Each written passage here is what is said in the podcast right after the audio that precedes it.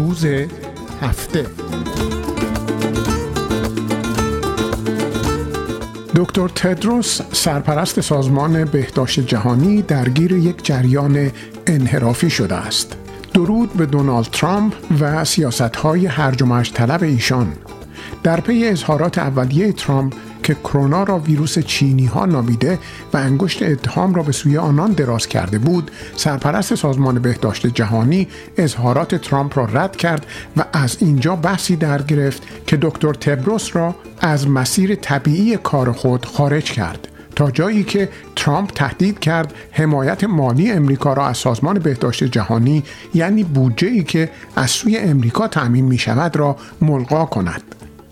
برخی هم جدا از این بحث ها دکتر تدروس را متهم به سیاسی کردن ماجرای کرونا می کنند و معتقدند کشیده شدن به ماجراهای سیاسی به ویژه درگیری با ترامپ سازمان بهداشت جهانی را نه تنها از مسیر طبیعی خود خارج می کند بلکه حمایت مالی جامعه اروپا و امریکا را نیز تحت تأثیر قرار خواهد داد.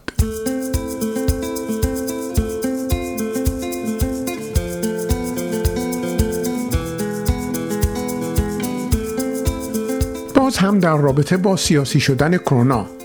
برخی چین را به خاطر سیاست های به موقع و مؤثر این کشور در کنترل ویروس کرونا ستایش می کنند در حالی که برخی دیگر این را رد می کنند و چین را نه تنها مسئول پیدایش و انتشار ویروس کرونا به سرتاسر سر جهان می دانند بلکه پنهانکاری های چین در ابتدای این اپیدمی را عامل ناموفق بودن چین در کنترل به موقع و مهار مؤثر این ویروس و جلوگیری از نشر آن به بقیه دنیا می دانند. این روزها فضای مجازی سرشار است از این گونه بحث ها کاربران وقت بیشتری برای سیر و سیاحت در فضای مجازی دارند و حوصله کمتری در تحمل نظرات مخالف.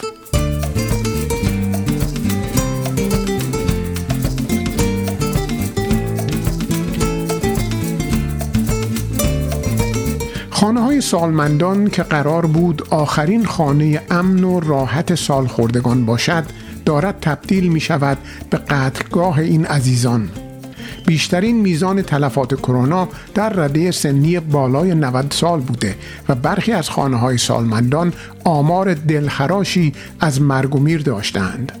تنها در یکی از خانه های سالمندان آنتریو 27 نفر در اثر کرونا فوت کردند و نیمی از کارکنان این مرکز مبتلا به کرونا شدند.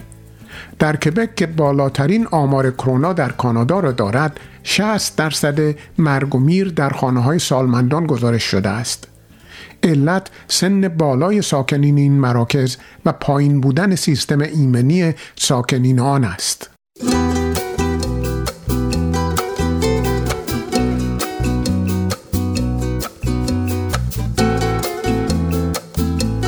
در این میان بدون شک دردناکترین جنبه کرونا وقتی است که ما مبتلا شدن کارکنان بهداشتی و پزشکی و حتی تلف شدن آنها را مشاهده می کنیم. امروز در تمام دنیا حرکت‌های ساده و مردمی و خودجوشی در حمایت از دستندرکاران پزشکی و تقدیر از زحمات و جانفشانی های آنان شروع شده است.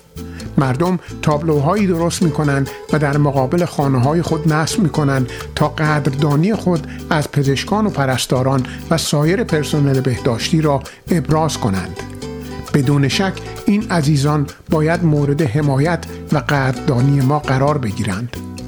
اما بهترین حمایت و مؤثرترین کمکی که ما می توانیم در این زمین انجام بدهیم به توصیه مسئولین پزشکی این است که خانمانی را با دقت و به طور مؤثر رعایت کنیم.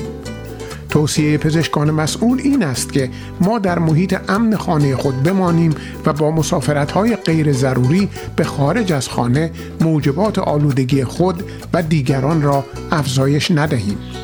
هر بار تصمیم می‌گیریم از خانه برای خرید خارج شویم لحظه ای باید با خود فکر کنیم که آیا واقعا به آن احتیاج داریم؟ اگر نیاز فوری و حیاتی نداریم بیخیال شویم و در خانه بمانیم.